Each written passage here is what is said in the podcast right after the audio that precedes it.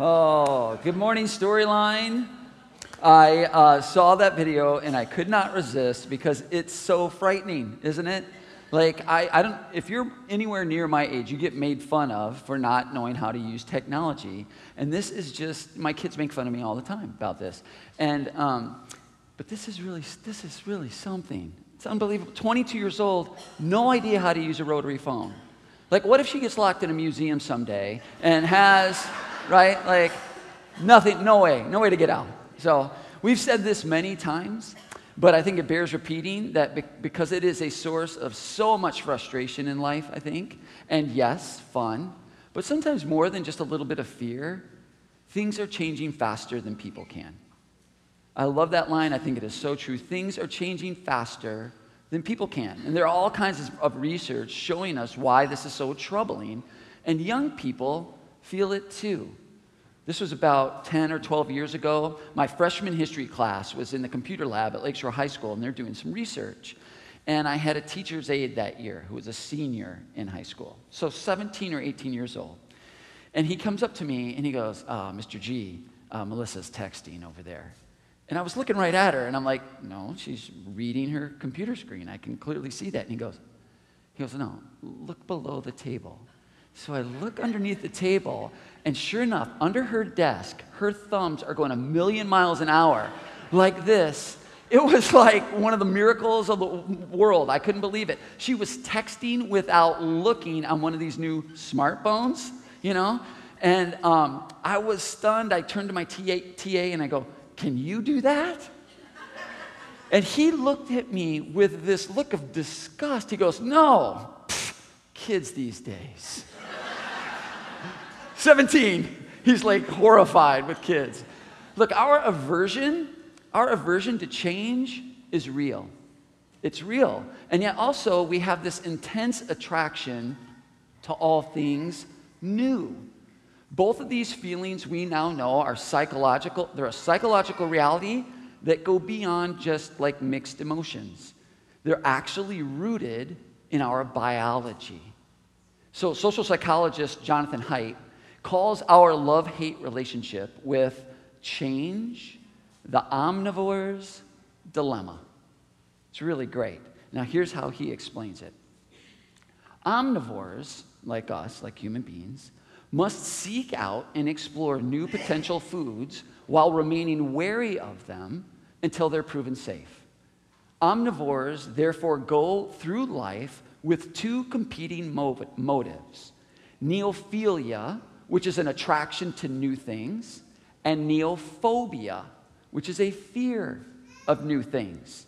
Now, you can relate to that. I could probably relate to that. I hear someone out there who's relating to that and sitting in the dark. But it's not just food that posed that threat. When early man began living in larger groups, they greatly increased their risk of infection from each other. So, the adaptive challenge, therefore, was the need to avoid pathogens and parasites and other threats that spread by physical touch or proximity.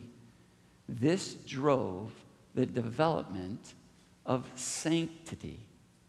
Now, catch this, I love this. If we had no sense of disgust, I believe we would also have no sense of the sacred. Now, this is why we have this war going on with, uh, within ourselves all the time. Like, why new is alluring? Because it might make things better. But change is also hard because it could make things worse. Now, this is also why every generation struggles with the one that follows it. You know, like, well, when we were young, I mean, how many people, we all say that all the time of people who are younger than us. Now, put that ancient emotion and that biological level of tension into the warp speed of change today, and we have the omnivore's dilemma on like steroids, leaving all of us to wonder is anything sacred anymore? I know I get that feeling. I'll bet you get that feeling too. Like, my goodness, is nothing sacred. Now, some of us are more open to change and to new things than others are. And storyliners tend to skew in that direction for reasons that we've discussed before openness to new experience. And a, and a lot of that has to do with, I think, generally speaking, This is like a plan B community.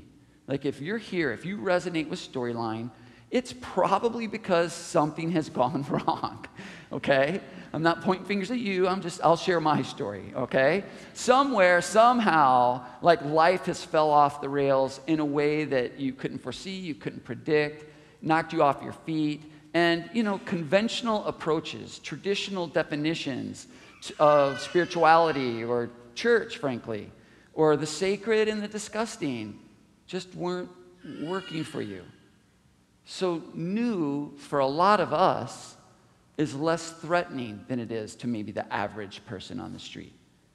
But I think it's really important for us to recognize something. There is no solution to this omnivore's dilemma.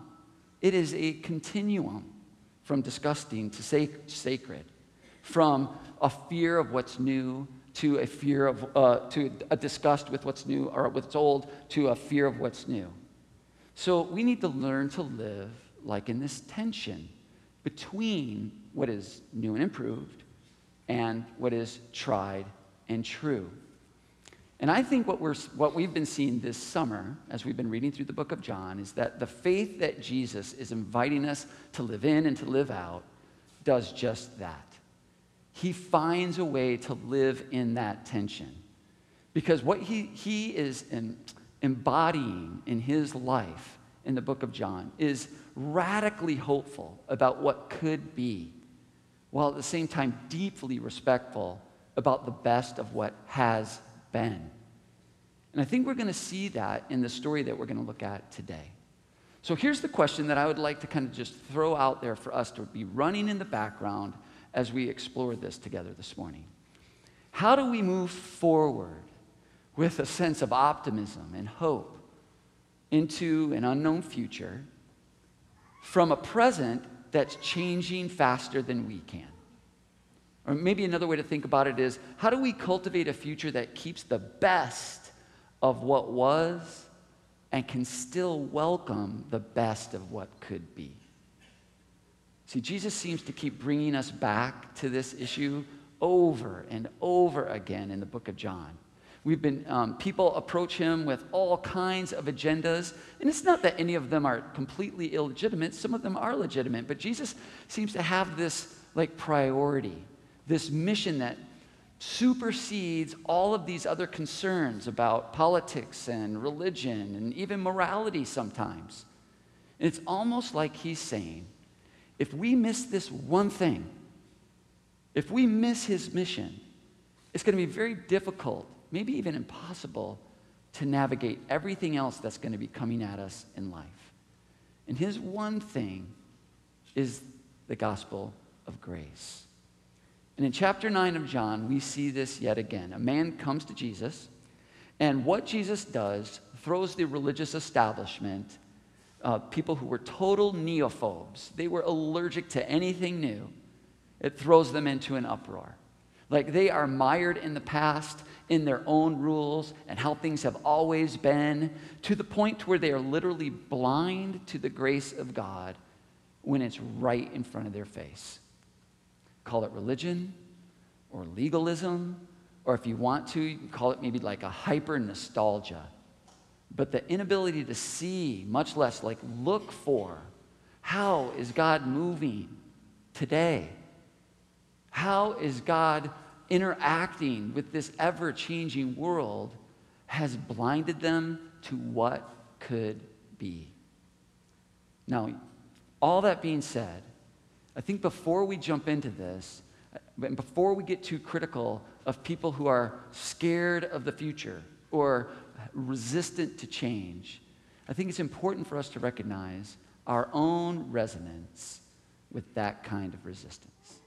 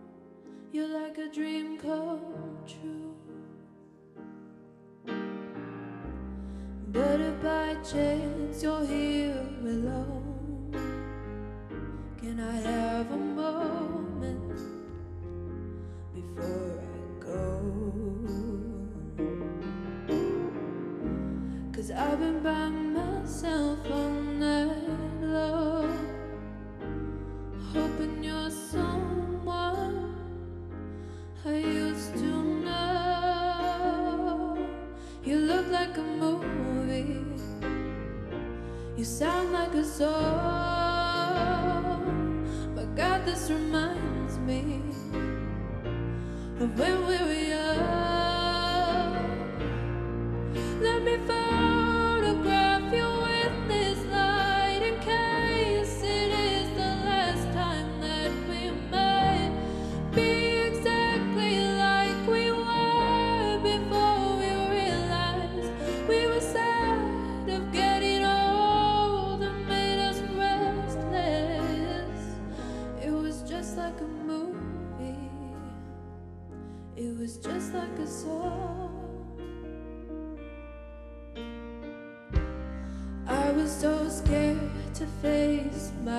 fears. Nobody told me that you.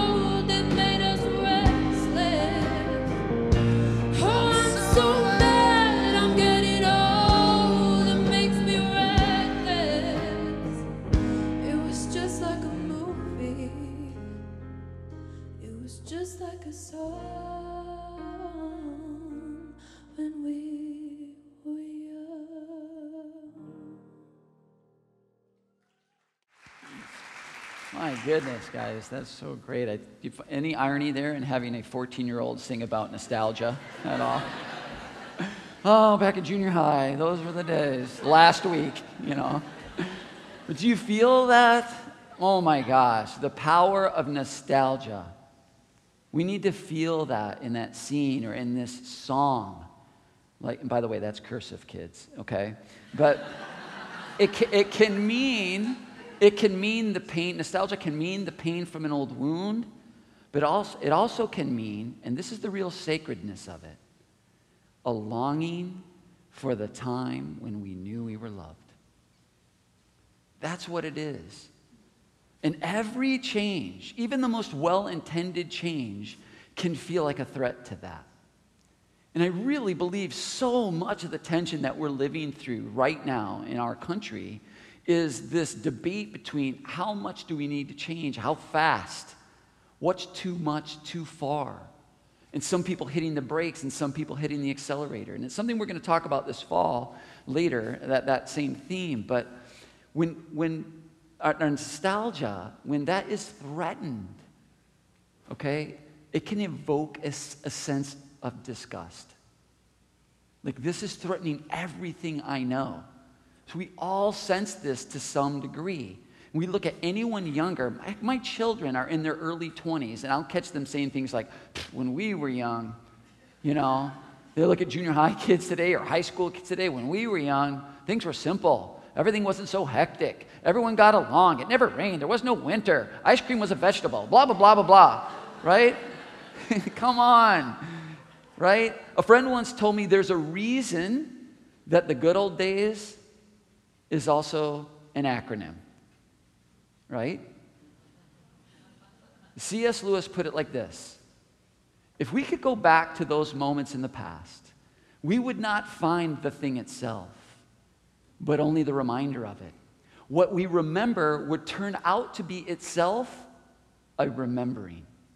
These things, the beauty, the memory of our past, are good images of what we really desire, but if they are mistaken for the thing itself, they turn into dumb idols, breaking the hearts of their worshipers.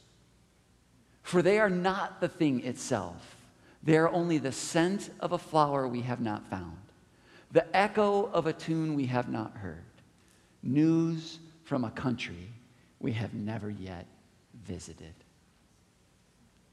I don't know if you sense that in your life. I certainly sense that in mine. But this is exactly why we cannot live on nostalgia. Not just because the world that we live in is simply never going to stop, it's because the past that we're remembering probably really isn't real. And to get stuck there is this lethal admission that our best days are behind us, which is totally antithetical to the life Jesus is inviting us into. There's nothing wrong with healthy nostalgia, with longing for a time when we are loved, but and, and the sacredness of that. But if that longing is only looking backward, it means that we are chained like slaves to the past. And it just, it's not going to work. And I know for many of us, because I know a lot of stories of the folks in this room, that our life is on plan B at least. So, something big didn't go right. And, and I'm right there with you, and I sense the draw and the danger of living life backward. I know I'm not alone in that. But it's also, it's like, what else is there to do if you're convinced the best is behind you? But the good news is that Jesus' way of grace has a way of balancing, of bringing into focus, of bringing together in the present the best of the past with the best of what could be. And I think that's what Jesus is doing here in chapter 9 of John. Jesus is countering the religious establishment's fixation on nostalgia, their neophobia, if you will, with this exciting, this marvel of something new and unprecedented, unexpected, and incredible breaking into life, this beautiful neophilia, this love for what could be next. It's like Jesus is saying, this is not about a religion designed to protect the past or to safeguard what we think is sacred. It's a way of life that can embrace the future because the God of grace is already there. Maybe the antidote to idolizing the past and getting stuck is embracing the mystery of God's present and his future grace. Now, I'm taking a long time here before we get to this passage that we're going to look at this morning. We're just going to look at a few phrases from it. But I think it's so important for us not just to paint the religious leaders of this time as the bad guys, which I, as you know, I often do, okay? But sometimes it's just too simplistic. Yes, they're stuck. Yes, they're angry and prideful and self righteous, for sure. But I'm just asking us to admit we know how they feel. You turn on the nightly news, you look outside, you hear about what's going on in the world, and it's coming at us too fast. It's too much too fast. So we can all relate to them a little bit. Even those of us who gave up on plan A long ago or had it ripped from our tight grip by some, something in life or someone. We feel the power of nostalgia and some of that fear of the future. So let's feel that and remember that so that we can also feel the freedom and the peace and the joy of accepting Jesus' invitation into the mystery of the life of faith in God's present and future grace. Okay, so in John 9, this, the whole chapter is about this one encounter. And this is what happens Jesus is walking along, and it says that he basically comes up to a man. This is on the Sabbath, on the Jewish day of rest, the day when you're not allowed to do any work at all, okay? So Jesus is walking along. He comes upon a man who has been born blind, been blind his entire life. And Jesus has been healing people left and right, all over the place, of all kinds of different things. So the question becomes like the subtext here is is he going to heal this guy on the Sabbath? Because some of the plan A people, some of the neophobes were like, that would be breaking the rules right? And then the Bible says this, and this is like difficult to imagine because it's, frankly, it's just bizarre, all right? Jesus spits on the ground, makes mud with his spit, stands up, and then smears it on the eyes of the blind guy. Now, talk about disgusting, right? He tells him, go wash it off. When the guy washes it off, he can see. He's healed. Now, the obvious question is what in the world is up with the mud? Well, here's what we know it isn't, okay? We know it isn't some kind of ritual. We know it isn't magic because Jesus healed people by simply touching them. He's healed people by simply saying, Be healed. He's healed people not even in his presence. So he didn't need to make the mud. He is choosing to heal this man in this way for a reason. But why? Why? Well, this, it's totally lost on us, okay? But the people of that time would have seen right away what was going on. Because remember, they're all wondering, everybody's asking the same question is he going to heal this guy on the Sabbath or not? And it was debatable, frankly. Some people are like, that would be breaking the rules. Other people are like, no, I think that that would be fine, okay? So it's debatable can you heal on the Sabbath or not? But here's the thing making mud is ironically crystal clear. Making mud, according to the religious rules, was work. It was work to make mud. To make mud was breaking the Sabbath. So here's Jesus who could have healed this guy like with a behind the back point, you know, like shabam, like that. He could, anything he wanted to do, right? He's choosing to purposely break the rules in a disgusting way to make a point about seeing the sacred.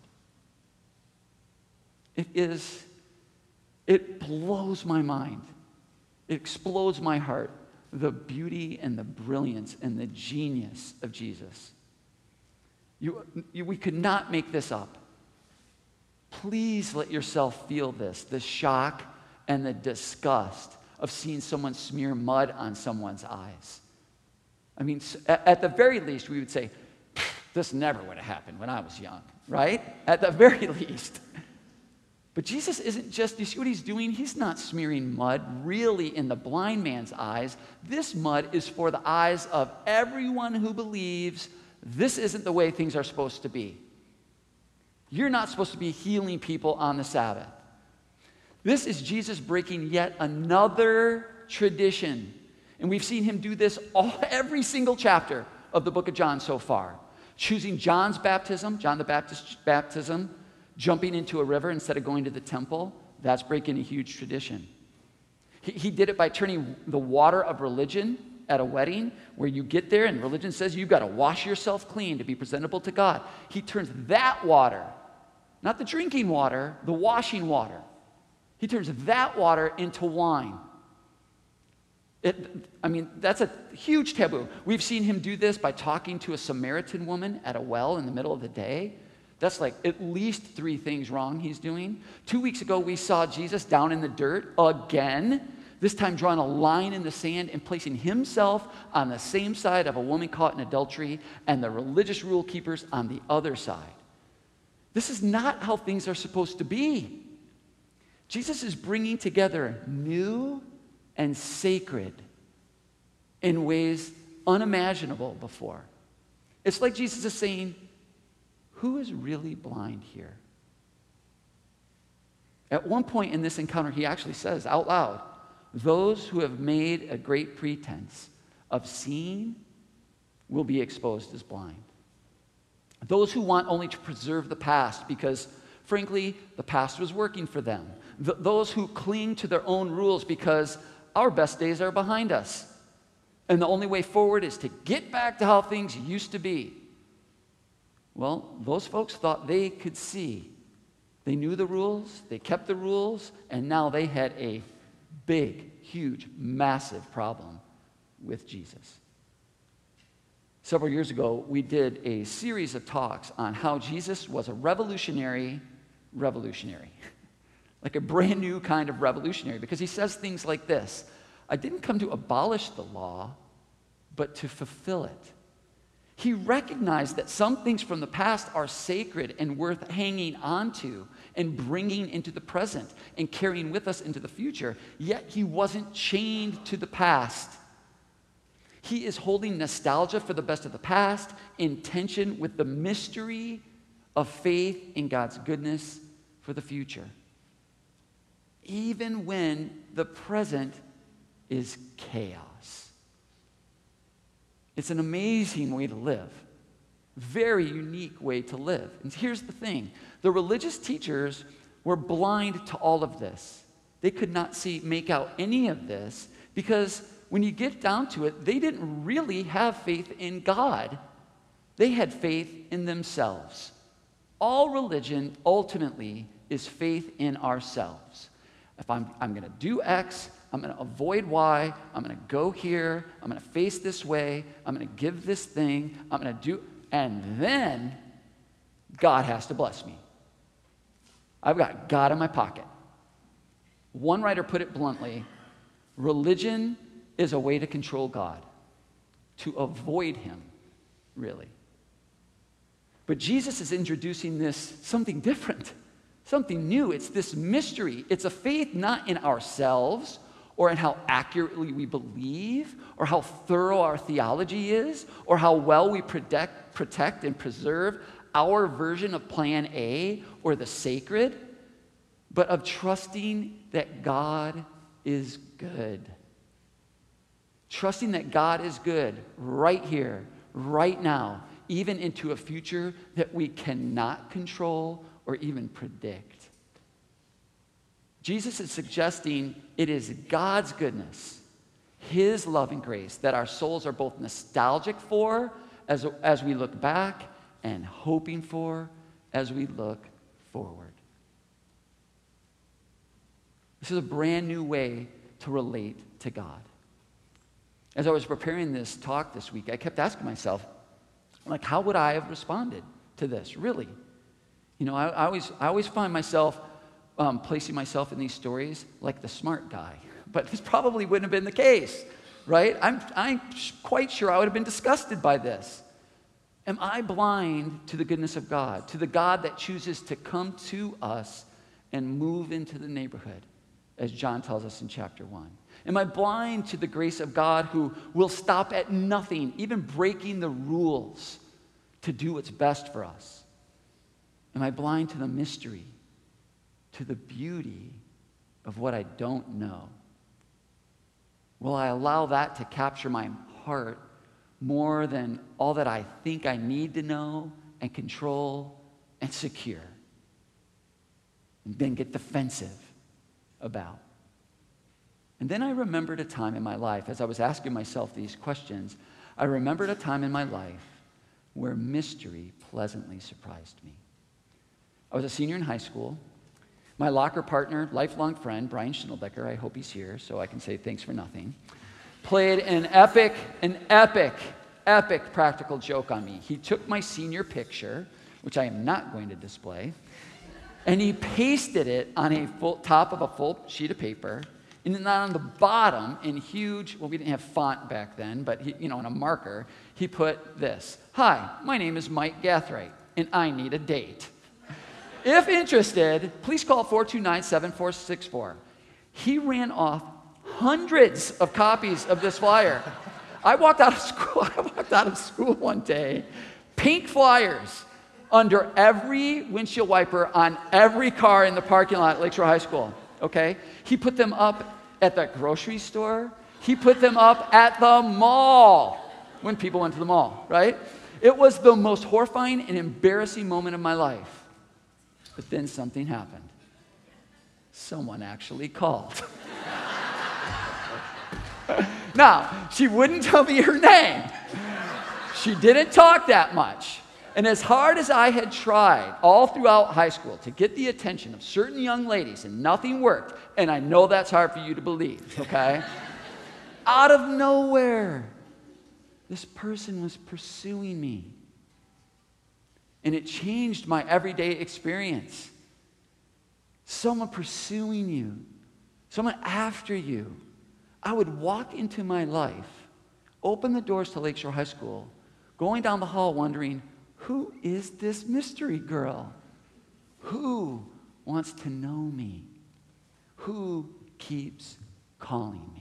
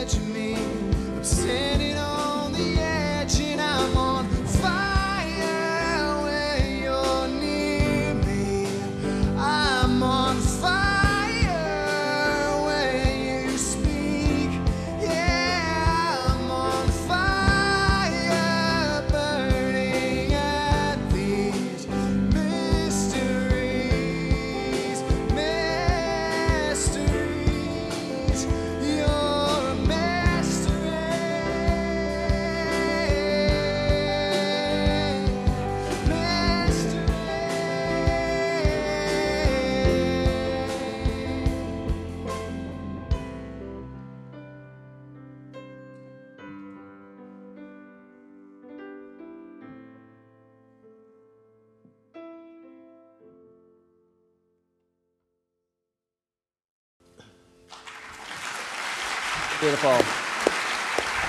Thanks, guys. So many great lines in that song. So, so many. I encourage you to listen to it when you can really soak it in again. But in, that, these lines describe, I think, what it is we're trying. I'm trying to talk about this morning. Last week was a Story Sunday, and Bethany Darling was one of the folks that shared a storyliner. And Lisa and I were driving home from dropping our daughter off at Florida, listening to last week's um, gathering.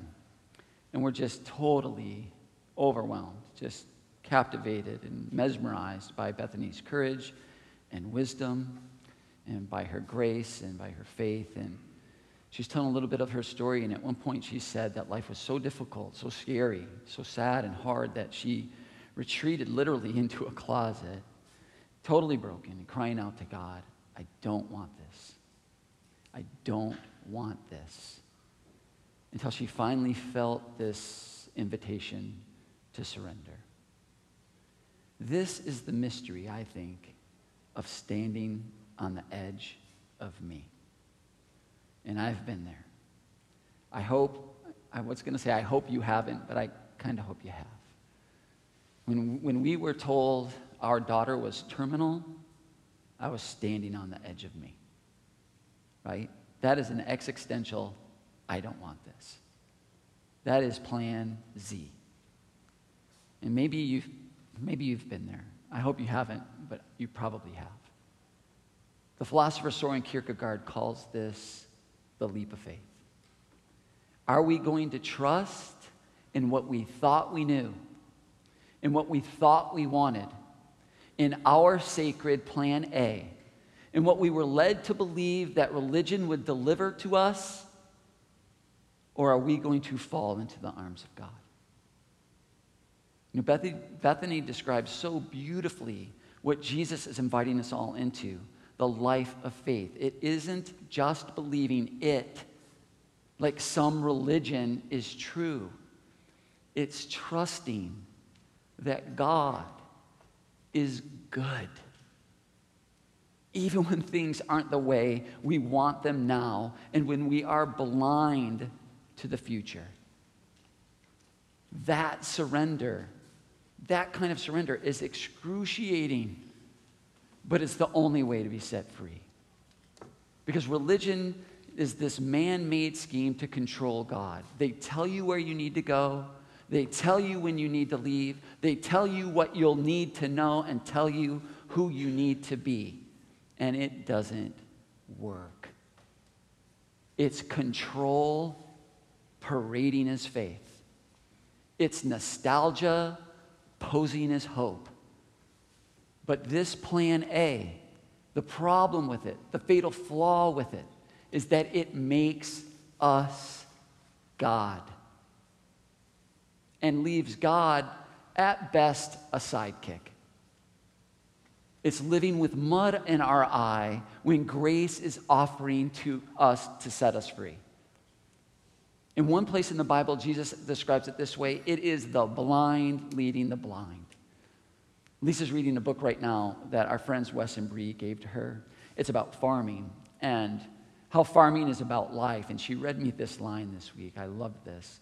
Farmers like us are always poised between nostalgia for a past that never existed and a hope for an idyllic future that never comes. The tension between those two narratives is part of what keeps us in it, vibrating between them like a note pulled from a taut string. So good.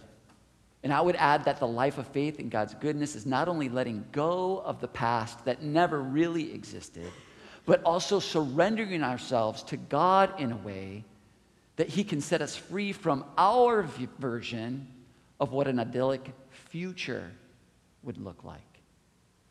And that's no small surrender. And maybe that's why, after this man washed the mud off his eyes, he was healed, he could obviously see. Most of chapter 9 is this big, huge rigmarole about the religious leaders trying to figure out what happened and how did he do it, because this was something new. This was beyond their control. He broke the rules. This is not how it's supposed to be. If God shows up like this, anything could happen. And I don't think it's too much to say this. In the presence of the sacred, they were disgusted. And if that's not hell, I don't know what is. So they interrogated this man, trying to get him to say something that would impugn Jesus. What did he do to you? How did he heal you? And finally, this man born blind, this man for whom the past, their plan A, didn't work, said to the men with mud in their eyes, All I know is I once was blind, but now I see.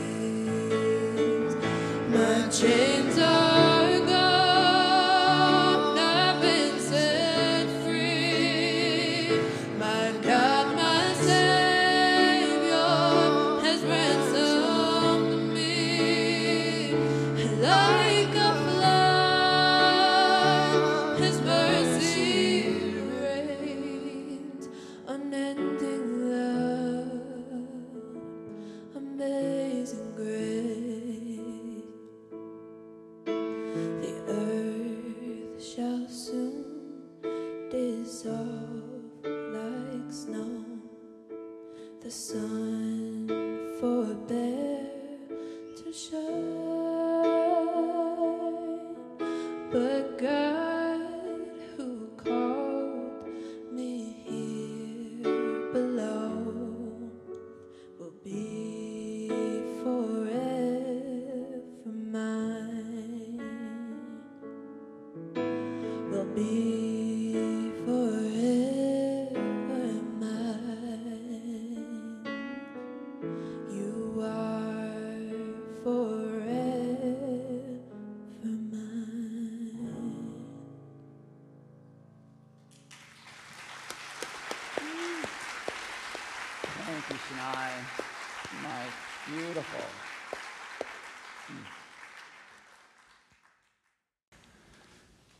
We live in very tumultuous times. I think we all know that.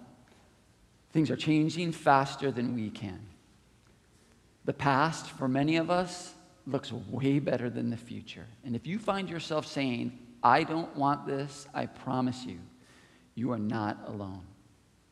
And yet, in the midst of all this, what we find in Jesus is a God who is on our side, who is inviting us into a living trust in His goodness for us.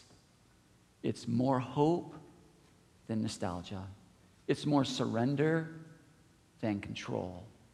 It's a relationship, not a religion. It is the mystery of God's amazing grace, assuring us that this, right here, right now, is the time when we can know we are loved.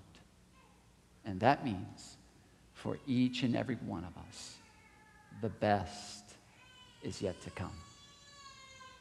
Next week, we're going to see that Jesus has a name for this kind of life. I hope you'll join us. Let's pray. Jesus, we thank you for this time in this place and for this opportunity to be together.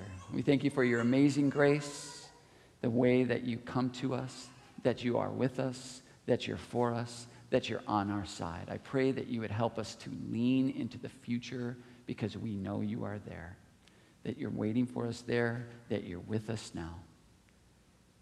Thank you so much for, for how you love us like that. God, I pray that as we leave here this morning, you would help us to grow and remain open, alert, expectant, and dependent on you. It's in Jesus' name we pray. Amen. Thank you so much for coming, folks. Hope to see you next week.